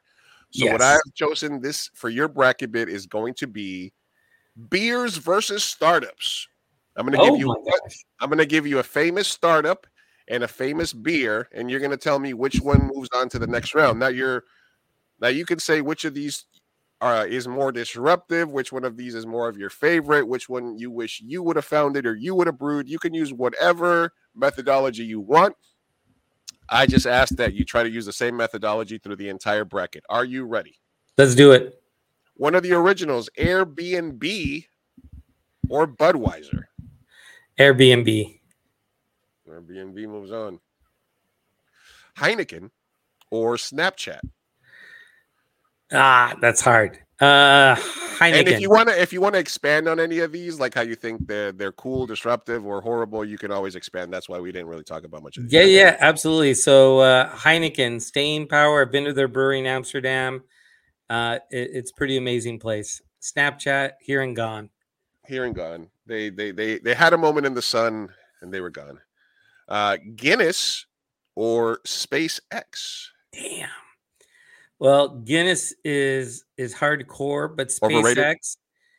You ever see one of those rockets land back on, on Earth? That's amazing. So SpaceX. SpaceX going with the boy Elon on this one yeah. versus the horrible, horrible Guinness beer. Uh, I'm sorry. I am an I, I am a Rolling Rock pale ale type of guy. I don't like the thick, and I don't like I P As. Yeah. Yeah, Just, no worries. We got a right. beer for you. Yeah, no, yeah, yeah, yeah. You, oh, there is a beer for me. Yeah. All right, we got Pinterest and Corona. Corona sucks. Pinterest. You're not a Corona. You're not a Corona guy. God no. That reminds me of spring break during college. That was the last Corona I had. All right. Oh, um, what is it? Uh, Vin Diesel would be from from Fast and the Furious would be mad at you. All right, Netflix, um, Blockbuster de- declined the offer to buy Netflix for like nine million dollars a long time ago, and and and it cost them that. Or, this this is a beer I like, Blue Moon. I mean, the beer is okay, but Netflix is just their monster, you know?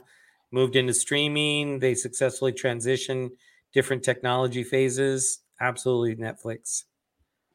And in an essence, everything's going full circle because the the the the theory is that now Netflix is going to go back to a weekly model on some of their shows as opposed to a binge model. So oh, really? It's funny that that they they they were the disruptors, but now they're like, everything that is old will be new again, right? Yep. All right. Angry Birds. They had like eighteen different versions of their app before it actually blew up. Or Foster's, Australian for beer. To be honest, I don't like any of those two. But I guess uh, someone's got to move forward, so I'd say Angry Birds. Right. Sculpin and I P As in general, or Uber. Uber. So I'm sensing definitely a technology bias here. All right. Uh, MailChimp or Sierra Nevada. Merit. Wait, wait, wait. Where, what happened? Oh, there it is. MailChimp. Sierra, Sierra Nevada. Are you kidding me? I went to Chico State. That's the home of Sierra Nevada. They're O G. Sierra Nevada. WhatsApp, preferred by drug dealers everywhere, or Sapporo. I don't get WhatsApp. I, I'll go Sapporo. It's all about the encryption, I guess, really. It's you I know, guess. It's the fact that they can auto-delete your messages is basically the main thing for that, you know, so you don't mm. have to worry about it. Um, Instagram, or one of my favorite beers locally, Alesmith three ninety-four. I've had Alesmith three ninety-four. It's a good, solid beer, but nothing out of the ordinary. I'd say Instagram. Instagram. What's the uh, what's the equivalent for you for for Border or Mujeres? Or like, what's that, what, or like a pale? I mean, I'm a pale ale guy, so probably our Santos. That's an amber ale. It's pretty close. I actually just had it today. Very, very delicious. Got it. And we go with Tecate or LinkedIn. Oh damn! I'm gonna have to pull out my Raza card. Tecate. Tecate. Negra Modelo or Facebook. Facebook. All right. They're a monster. Square, now used by hustlers everywhere. When you say I don't have any cash, it's okay, brother. I got the I got the Square here. You can I got you, you covered. I got Dude, you we covered. Run our whole business off of Square. It's incredible. I'm I'm all for it. Or Rolling Rock. Nope. Never had Rolling Rock. Never wanted to. Latrobe, P A, thirty-three. Come on. Give yourself a chance. It's the best cheap beer out there as far as, as right. Uh, Twitter, or what my friend calls the best morning beer, Coors Light. Two things I never liked. Uh, I think I started drinking with Coors Light. I have Twitter, never use it. Coors Light. Coors Light. Tweet. I mean, honestly, I, and I know that that that for some reason, I think that San Diego is more of an Instagram, Facebook city than, than Twitter. But yeah. I've gotten, I've made so many connections. Uh, like, for example, um, we we actually, the, you got name dropped on a previous show. I sent you the clip. Yep. The homie from L A, Big Brown Dad, he he's doing uh, with Norwalk Brewery. Um, I met him. I've met uh, movie reviewers. I've had met tons of guests. I got to have um, an actor from The Wire, uh, uh, the Center for the Jets, all of the people I've wow. met, tons of, all through Twitter. So really? I, I think there's a lot. I think that there is an underuse. I'm even running the Twitter account for the San Diego Film Festival um, because I, I think that it's something that specifically Latinos are underusing. You know, in yeah. my in my opinion. So I would I would I would I would I would give it a second look because there's a lot of people out there. There's a lot of cool people to connect with, and and I found a lot of community through there. And it's um, fast. That's how I found it, out Coolio died. Yeah, yeah. Uh, yeah. P- Pandora or Dos Equis? Holy shit, I stopped listening to Pandora years ago. Dos Equis. Fat Tire or DoorDash? Uh, t- t- t- Fat Tire. Fat Tire. Uh, are you are you a fan of those like super strong, powerful beers? Uh, yes, you know, it depends on my mood. Um, my go-to beer is Pepino Sour. It's crisp, refreshing, crushable. Sometimes I'll get a nice I P A. Uh, if I'm having food, like I had today, the Santos Amber Ale was on point. Just really depends. And, you know, during winter when it's nice and cold, getting a big Abuelita's chocolate stout, maybe putting a little brandy in it or something, you know. There you go. when, you, when you were talking earlier about possibly canning, do you are you are you going to do some tall boys or some six packs? What do you or do you some maybe like bottles or do you, you you're not sure yet? Well, we're canning now. I bought a canning line uh, beginning of the year, and we've been canning, not huge volume, because when you talk about distribution, it's like on a whole nother level. But we do can, and uh, they're uh, sixteen ounce. So, um, yeah. So, no, we want to make like huge volumes. You've got to really, to go big, you got to go big. You got to make gotta, it work. You got to yeah. get after it. All right. Moving right along. We got Airbnb or Heineken. Airbnb. I just love it. I hate the negative social consequences, but I also love renting a place and staying there, you know, like Washington, D C. Yeah. Yeah. It, it, it, I think that. I think that, like anything, when it becomes over commercialized, that issues start to pop up, because when everybody sees the sees that there's profit in Airbnb, then you have all these corporations that are buying up properties all over different neighborhoods, and then the rents goes up because space has become less available, and then these houses yeah. just sit there empty, except for the one guy that shows up for, you know, so so it is kind of like a mix. So I think it's moved to the to the it's moved so far over that now you're like, hey, maybe a hotel will actually be cheaper and stuff like that, you know?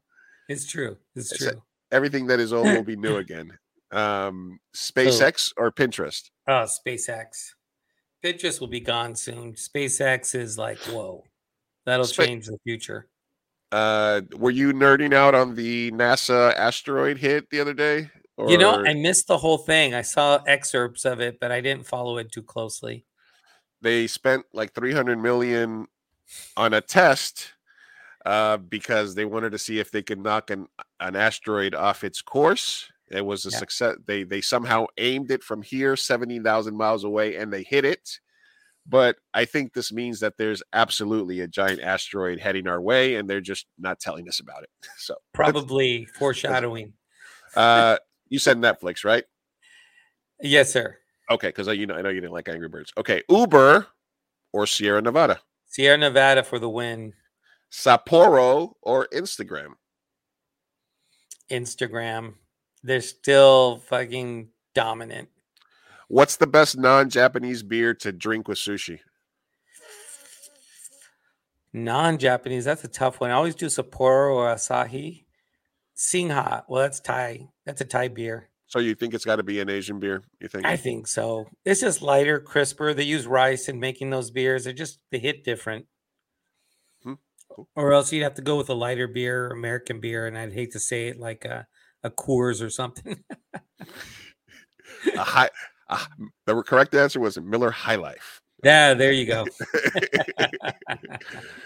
What do you mean you don't got Sapporo? What happened? Okay. Tecate or Facebook? O G Tecate for the win. Yeah, they, uh, they're there. I've been to their factory. It's pretty cool. Square or Coors Light? Oh, Square without a doubt. Dos Equis or Fat Tire? Fat Tire without a doubt. Fat Tire or Square? Square. Did you know they do business loans? No. Like I applied and got a big chunk of change, and they just take it out of your your payout. It was incredible, super fast, super convenient. Anyways, Square. Square. Uh, um, yeah. How do you uh, have you ever been involved with, or are you um you, these programs that are mostly for like um African nations or South American nations where they do the ultra micro loans? For, oh yeah, yeah, yeah. That's what got me into economic development. Was in India. They were doing. It was called the Grameen Bank. And they were really uh, doing really exciting loan programs, you know, micro loans. They pioneered that whole micro loan concept. So when I was at Princeton, that was a big deal back then. Oh, you were in Princeton. Nice. Yeah. East Coast. New Jersey. New Jersey. Cheesesteak, sandwiches. That would I, that would win this whole category.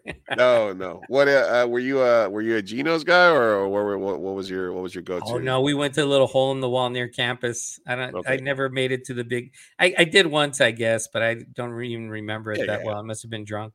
I mean, yeah, if you, you you had to, it's mandatory. If you go to Philly, you gotta you gotta go pick one. You gotta go make your decision. You gotta join Team A or Team B. All yeah. right, we got Instagram or Tecate. Uh, Instagram. And now we have Netflix or Sierra Nevada. Sierra Nevada. Airbnb Ooh. Or SpaceX. You like both of these? I like both of them. Um, I'd still go with SpaceX. I think uh, what they're doing is transcendental. For the love for humanity. for humanity, for the future of our race. I mean, the sun's going to explode in a few million years. We need to start planning now. Got to. Got to. All right. SpaceX or or or tugging at your heartstrings, Sierra Nevada. SpaceX, same Space. thing. Just it's going to have a bigger impact on society and everything. All right. For the beer guy, three out of the four were startups at the final four. Just so, I just so you know. know, so you did have a you did have a startup bias. I or did. Maybe a, Maybe I should have picked better beers, but, you know, either way. uh, Instagram or Square? Square. And finally, SpaceX or Square? You know what? I'm going to go with Square just because of the impact they're going to have on people immediately. Maybe SpaceX will impact us all, you know, ten, twenty years in the future, but Square is making a difference right now. And I'm not paid by them. I don't have any vested yeah. interest. I use them, and they're enabling all kinds of great things for for us. Squarespace takes the beers versus startup bracket. I always ask, um, what was the what was the biggest omission on either side that you think that you were expecting to to to see, either a startup or a beer? Biggest omission. Um, hmm. I don't know. I didn't see any uh, Stone Brewing beers on there. Yeah, yeah, it's a big home uh, home game advantage. I That's do true. drink their delicious I P A. I do love that one. It is delicious. And as far as a startup, um, no, I think you got the big ones. Those are the ones making a difference right now. I have. Um, I've never been a huge drinker, uh, just period. But I do like a. I do. I do like an occasional beer. But I have not developed a good palate yet. So so when I find so. So when I find a beer that that that that I like, that I can order, that's why I'm like, I default to like the Alesmith when I am out at places, because I'm like, I had it, I enjoyed it. It's usually available at different places, and I don't have to think too hard. I that's what I go with, or like the stuff that I know. Or when I found the the the Jamaica beer at your place, that's what I always get there. So it's I got I I, I am trying to learn more about about beer and increase my. Well, here's one for you. You did omit um, Duet from Alpine Brewing. Okay. It's widely considered like one of the most exclusive, delicious I P As. I mean, they went out and sourced New Zealand hops called Nelson hops. Okay. And the flavor profile it imparts is juicy, you know, pineapple, orange. I mean, very, very delicious. Duet. Excellent. Well, Mister Favela, again, uh, a pleasure to have had a chance to talk to you finally for an extended amount of time. Um, we uh, learned a lot about your your past, your upbringing. Um, we didn't talk about your college years, although I'm sure there's a whole bunch of other stories there we, we probably glossed over because, hey, East Coast. Um, but um, but thank you for coming on. Uh, we look forward to to knowing more about your your projects and stuff upcoming. I'll be part I'll be part of the festival selection committee with you, so I'll, hopefully we'll be able to spend some time. And I look forward to being able to talk to you about future projects coming up as well. Likewise, thank you so much for inviting me to your program. I love your intros, by the way. They're, they're phenomenal. Um, and uh, can't uh, wish you the best at uh, let's talk more about how to move forward.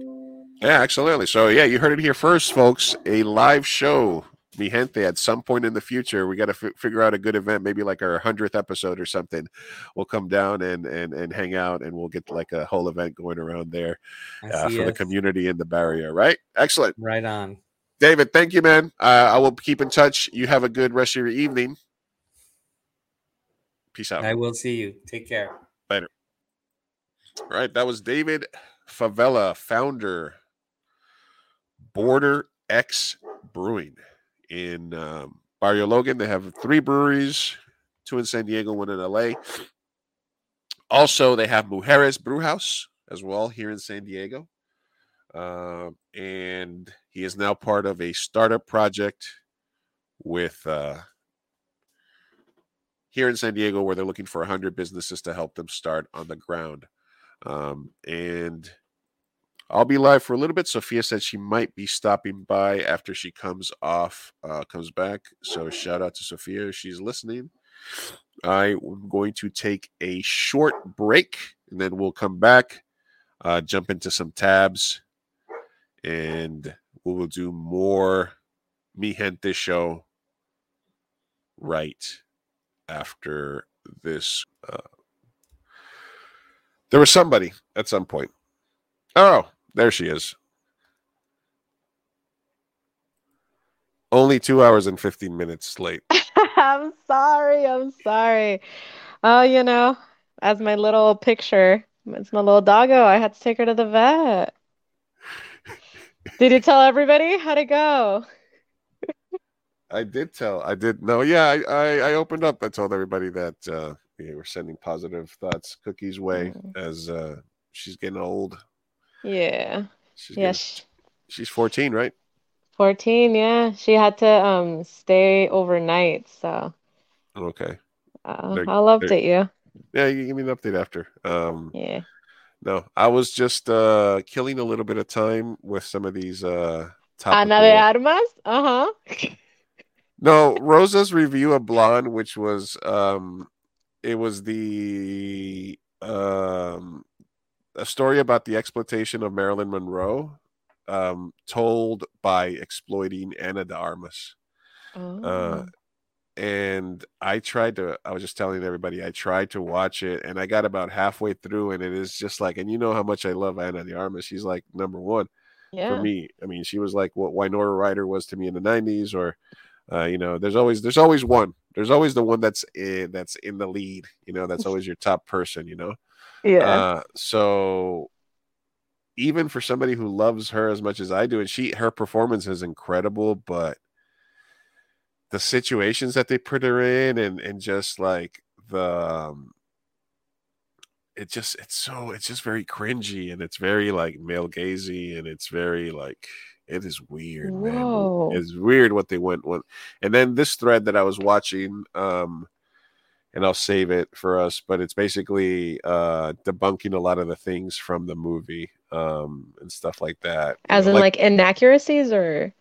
Well, it's based on a fictionalized novel, but then the, and there's, uh, we can get into it next week, but there's okay. like a, a bunch of stuff in there. Like, um, like they just made it seem like she was just like never happy and, um, they said that her mom tried to drown her. They filmed like the suicide scene in the same room where she died. Oh like... my God. So, that is cringe. No. There's like, there's like some abortion scenes. There's like a, we're hearing like the baby's voice. It's just, there's some weird choices. She's calling all the guys in her life daddy. And it's just very like, oh no, no, no. Yeah, so all, the worst choices were made then. No, yeah, it's oh god, and, and it's like it's supposed to be like titillating, and it's supposed to be like the N C seventeen Marilyn Monroe, but then you're like, oh god, I don't want to, I don't want to feel titillated about these situations, you know? It it, yeah. it, it it feels like oh, it feels like a movie that that like if it would have been like in the nineties, you'd be like, oh, you know, it's like a hardcore movie, but today it just feels, it feels exploitive, it feels bad. Um, oh. So I will, I was gonna save this till. Uh, I'll save this for the next one. Uh, we watched the yeah the, the interview with David was incredible. Uh, he said uh, you can go back and watch it. Uh, we um, that's awesome. Yeah, the um, he said yeah he said we should we could do a live show there like when we have like a like a big episode or something. Yes, so, absolutely, that would be amazing. I'm so sad I missed it. I wanted to talk to him and meet him and everything. Well, you should go back and watch because we talked a lot about uh, oh, the company and stuff like that. Um, so I'll save this for next week. Uh, then there was oh yeah, we watched the this uh, the Laura Trump video here. That was the last thing that I was doing, which is she posted a video of her son like crying in the hurricane. What the fuck? Just like oh look, I'm crying. Oh. Yeah. He said it was oh. a, yeah, but then she also had posted this video of herself relaxing with like her baby like. Oh my God. Jeez. Her her baby's crying next to her as she's having a, a, a bottle a glass of wine. Of wine. Who is this? Laura Trump. Laura Trump. And what yeah. is, what is the what is she to, to Trump Trump? I don't know. I think she's like a sister or she's a cousin or something. She's a Trump, so she has to be Ew. something, you know. Uh, yeah. So yeah, yeah. So that was she was kind of gross. Ew. Uh, yeah, that was good. Uh, and then this. Okay, this. Did you hear this when I was before you got on? No, this is. Uh, I already did this, but in fourteen hundred, there was a, a, a guy got killed, and his dog saw it, and his dog went back into town, got somebody, went back to where he buried the body. And then every time he would see that guy, he would just, it would just be on site, and he would start mm-hmm. trying to attack him. Oh, so they had, so they had arranged a con, uh, a trial by conduct, by con, by uh, they, a duel, a duel. Yes, a, a dog and a guy had a duel. The guy had a spear, and then the dog uh, chomped his teeth around his throat and couldn't be shaken off. And then the dude said he would confess if they would pull the dog, the dog off. So then, since he confessed, they hanged him. Oh my God! Is this serious? This yeah. can't be serious. This is fourteen hundred. A dog of a murdered man dueled a man and accused of being the murderer. Fuck yeah. My dogs would never. Would you, honey? Would you do that?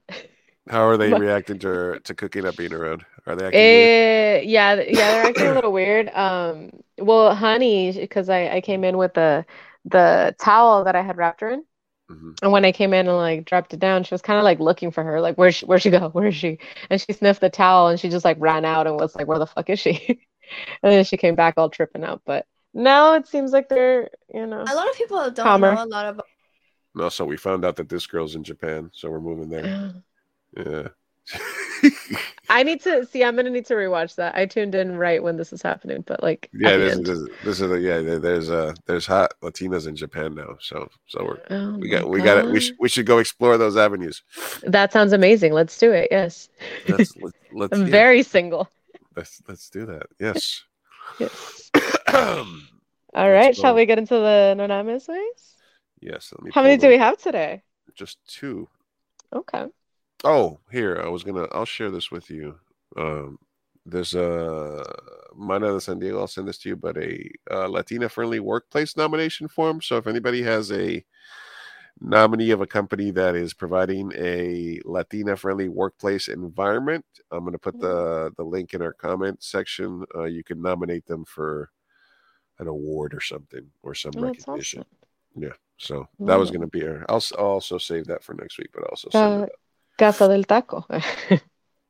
Right. You all yeah. you gotta do is all you gotta do is submit. Um, all right. So we have two responses to Nanama's Way today.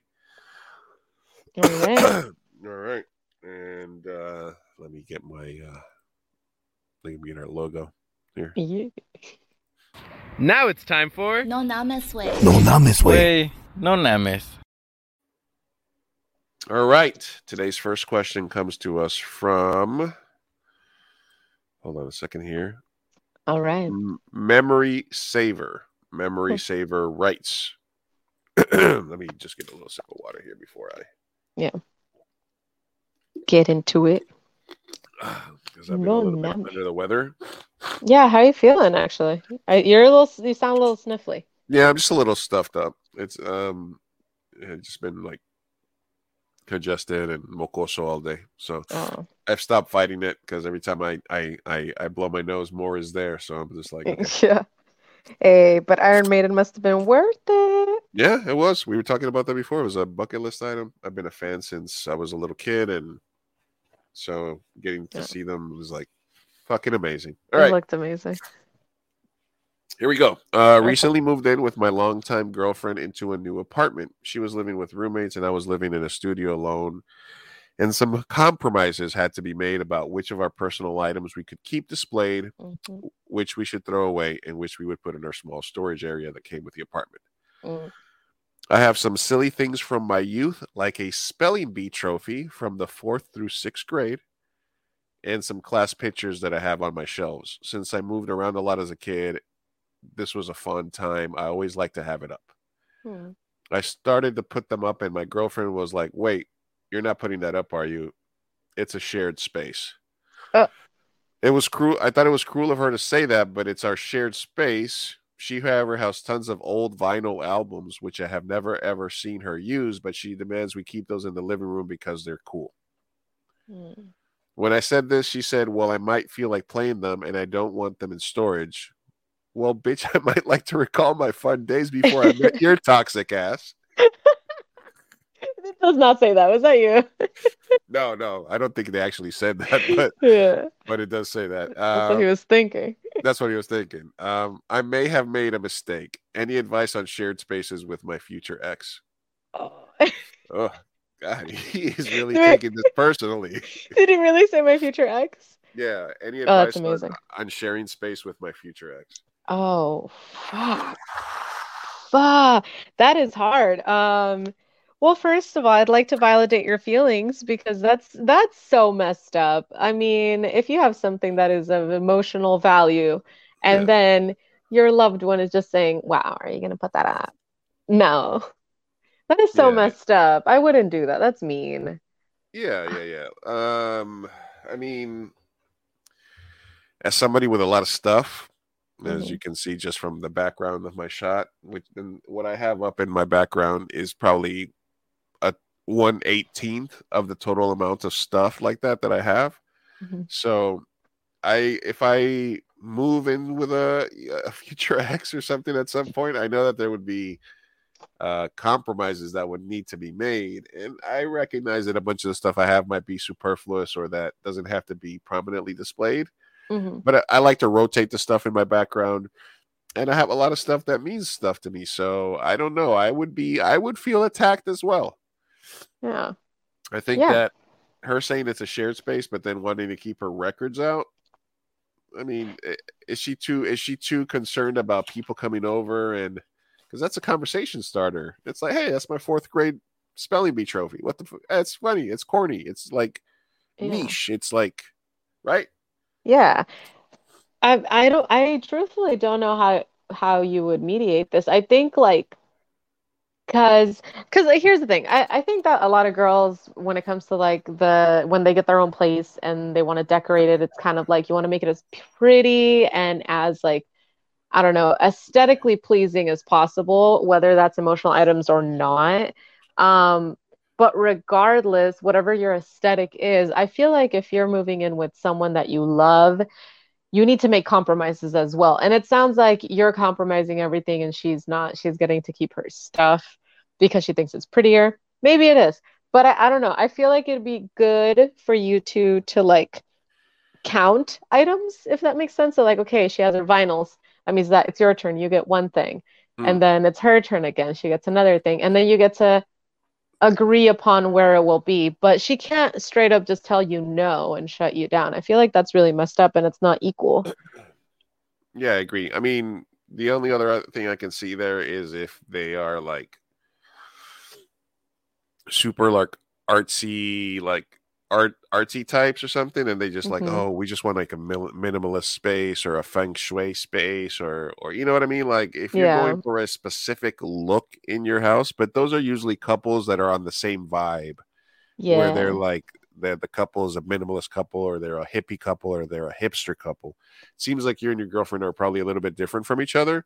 So my compromise, if I move in, um if you know, I, if I, if I move in with my current situation, or with my current future ex, it would be that that I would have that I would have my that I need an office, and I that's that would be my compromise. If you have like an office, or if you have a den where it's your room where you can put up whatever the fuck you want, you know, and and and, and that would be the the other compromise too.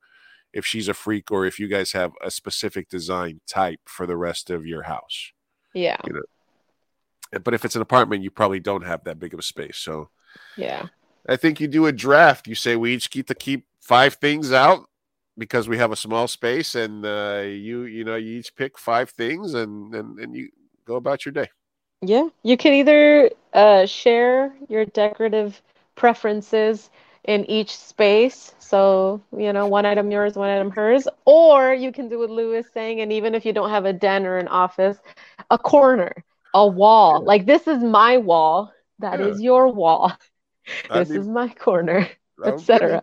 Yeah. You could like make it a, I would make it like a, like a toilet paper holder in the bathroom or something. You know what I mean? Or put it on mm-hmm. the back of the toilet. If anything, it's like, fuck you. I'm keeping my fucking spelling bee trophy up. Yeah, exactly. Yeah. I yeah, I don't think that you're wrong at all to feel this way. I feel like you should send her this clip and ma'am, please reconsider and be a better girlfriend, because that's mean. Thank you. Thank you. I think probably he's pretty confident that she doesn't listen, or else she probably she would probably recognize it right away. Like, what? Yeah. Right? Yeah, should be. Yeah, that's true. That's Look, true. If you're not even listening to the same podcast, then there's already some issues there. Right? Yeah. What are you yeah. doing? Yeah. You're right. dating the wrong person. You're dating the wrong girl. All right. All right. All right. Yeah. Uh, so thank you for submitting. All right. Uh, let me see. Let me go back to the names here. The next one is uh, Cute Girl, Cute Me, Horribly Wrong. All right. Oh. Oh, okay. All right. So, mm. all right. Okay. The question says, I see the same girl at my local coffee place at lunchtime. I get coffee for my team midday, and she is always there with a coffee and a croissant. Oh. One time, we locked eyes, and I blurted out, croissant time, huh? Great pickup line. She shrugged. I considered quitting and moving away in shame. Is there any way to fix a first impression that went horribly wrong? Any good ideas on what a good secondary opening line would be to fix it? Desperate. Oh, man. Huh. Mm. Uh, that, okay, okay. Well, that's so hard because she's a stranger. Um, yeah, so you, it's like, what, what's your opening line? You see a girl with a croissant. What's your yeah, opening line? Exactly. I don't know. And it's so it's so foreign to me because I I could have the biggest crush on this waitress or something. I would never. I wouldn't have the guts to like go up, and even say that, even say croissant time, huh? Like I don't know. Croissant time.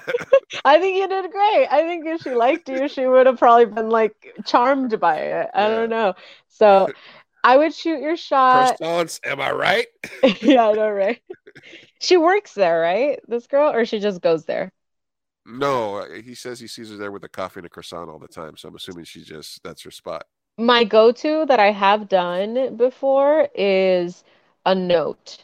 Mm. Um, and then you just leave be- mm. with your number because then you're giving them the option. I Okay, so girls hate when guys that we don't want come up to us and say, hey, can I buy you a drink? Like an opener that forces us to be polite. Um, and then they think that we're hitting on them or something like that, or we're reciprocating. Right. Just don't put her on the spot and don't yeah. ruin the spot for her. So what I would do is leave her a note, say, hey, I think you're really pretty, um, blah, blah, blah, whatever. Like something, you know, genuine. Should keep right. it short and give her your number. Like, hit, you know, here's my number if you're interested at all, blah, blah, blah. If not, yeah. no worries. And then move on with your life. And if she doesn't call, she doesn't call. But ball's on her court at that point. See, that's what I, think I would like. I, I think it says a lot about you. What contact info, like, like number is classic. Here's my number, you know. Right. But like, yeah. if if somebody's like, if somebody gives you like their Instagram handle, then yeah. you're just like, wait a minute. There's a that's like a red flag right there, right? Mm-hmm. And if they give you an email, then they're just they're psychotic. They're I feel definitely... like that's I'm like, is this a workplace? Uh, That's that's definitely like that's definitely a psychotic situation there if they give you their email. So yeah. um so I would be kind of make sure you don't mess that part up. Um listen. One time um I was uh I was I was I was uh, infatuated with this girl at that worked at the seven eleven, and I would walk in and she would be listening to N P R. And so I started listening to N P R, and I was like trying to make small talk with her, and then she was just like, no, go away. Mm-hmm. And I was like, oh, okay. So uh, the key, as with uh, sexual harassment, is to be somebody that the girl likes, because that is yeah. gonna be that's gonna be the the, the key denominator. There is yeah. if she's not into you already, or if she doesn't find you pleasing to the eyeballs, it's not gonna it's not gonna be good, um, unless you are incredibly charming when you open up your line. Also, you know, there's also the thing of maybe just don't. unless unless I mean unless you you gotta be, basically the only way is for it to happen organically is for you to just just keep going there, just nod, say, you know, you got to start with the nod and acknowledging that, oh, I see you here all the time, hey, you know, is mm-hmm. it, you know, and then you could you could uh then maybe just do a different version of the croissant line every time, you know, just yeah. hey, croissants, am I right? Yeah, yeah. Or just try to give her like a croissant high five. You'd be like, yeah, team croissant. I don't know. Yeah. Um, That's actually good advice. Wait, yeah. yeah, yeah, that's the only way it's gonna work naturally. Is just try to be silly and just keep seeing her, and then one day, like, you're in line with her, and or you're just sitting there, or you she see you see she just got there, or she's getting up. He's like, hey, you know, I just I see you here all the time, and uh, you know, I just wanted to see if maybe sometime you'd like to get a croissant together or something. Yeah. You know, I know this Ooh. other place, you know. Or, you know, he's like, do you do you only eat croissants? Because I know a great scone place. Oh, my God.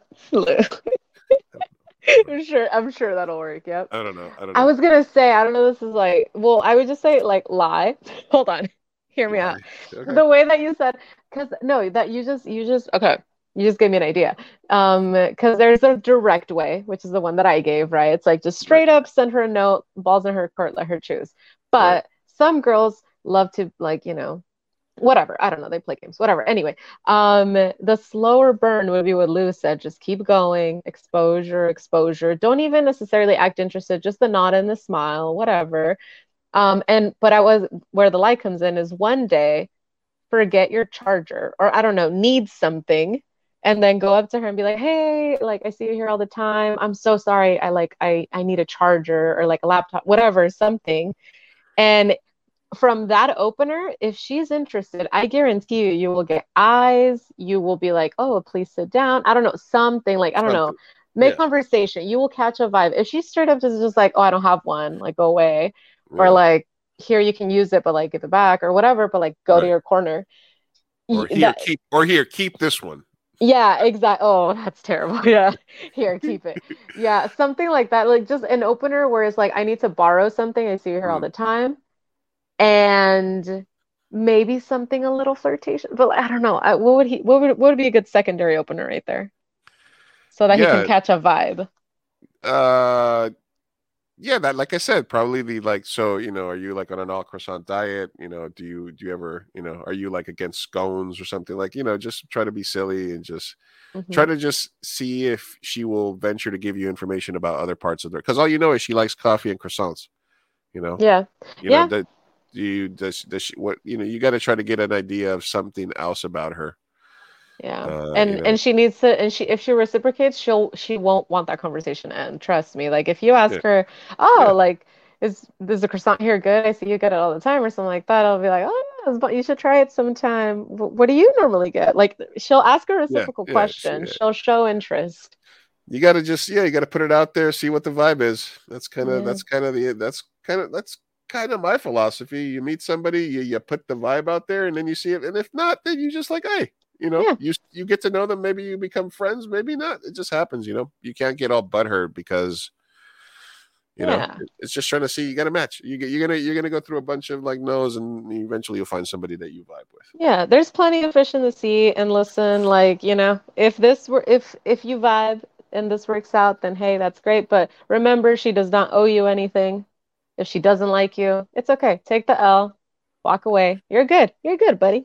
Listen, or you could go like ultra aggressive, which is like, listen, one one day I'm going to tell our grandkids how the first time, how the first time I met you, I said croissant time, and how I said to myself, I'm going to marry that woman. That's what they're going to be talking about in our wedding speeches. Croissant like, time. One on our sixtieth wedding anniversary. It all started with a croissant. Oh my God, I love it. This is a love story for the ages. I hope it works out. I really do. Yeah, but don't be creepy. Just say yeah. hi, see if she meets you, match, matches your eye contact, and then try to find a time to just have a couple of words or find something mm-hmm. that you need, and then just take it from there. Yeah, exactly. And or by the way, on the two like different ask for the Wi-Fi password or something. Yeah, something like that. I don't know. If you're gonna go with the direct, I, I will say, if you're gonna go with the direct, send her a note, like let her know how you feel, and give her the the option. Don't also do the indirect way. Don't do both. That's mm. just too much. Ch- choose one lane and stick to it. So if stick you're gonna do it. the indirect, stick to it. Don't ever send her a note. Yeah, stick to it. Figure it out. Yeah. Have fun. Yeah. Well, all right, Sophia. Yeah. Thanks for stopping by. Yeah. Well, you know, I'm glad I came in even uh, for a little segment, but uh, I will yeah, be back full force next Wednesday. I promise. I will. Uh, I'll probably just end up cutting from the end of the interview to when you came on, and then uh, for the audio version, because I think it was just me goofing off for a while. Um, okay. So thank you for everybody that listened. Thank you for everybody that tuned in. We'll be back live next Wednesday next week. And we will, because you have surgery, right? Uh, an endoscopy. I think that's when they put the fucking, what is that? The the, the little thing in your stomach, the camera. Oh, They're going to okay. numb me. They're going to knock me out, guys. And I got to actually check my schedule because, well, actually, I'm getting I'm getting dental surgery, but it's going to be on a Friday. So I should be good for the wow. following week after that. Cause I'm okay. Getting, so, yeah, that's I scheduled it on a Friday for work and other stuff. So I should, mm-hmm. if I'm not going to come on and talk like this. Or do. Or do or for three we're, hours. We're like a numb-ass mouth. My advice would be to meet cute again and why don't you bring her your own? Okay, like bring her your mom. He's like, I know you like the croissants here, but my mom, my mom made this one for you. Oh my gosh, smooth. Yeah, I know. Smooth, smooth, smooth. All right, guys. Peace out. Yeah. Adiós. Hasta luego. All right.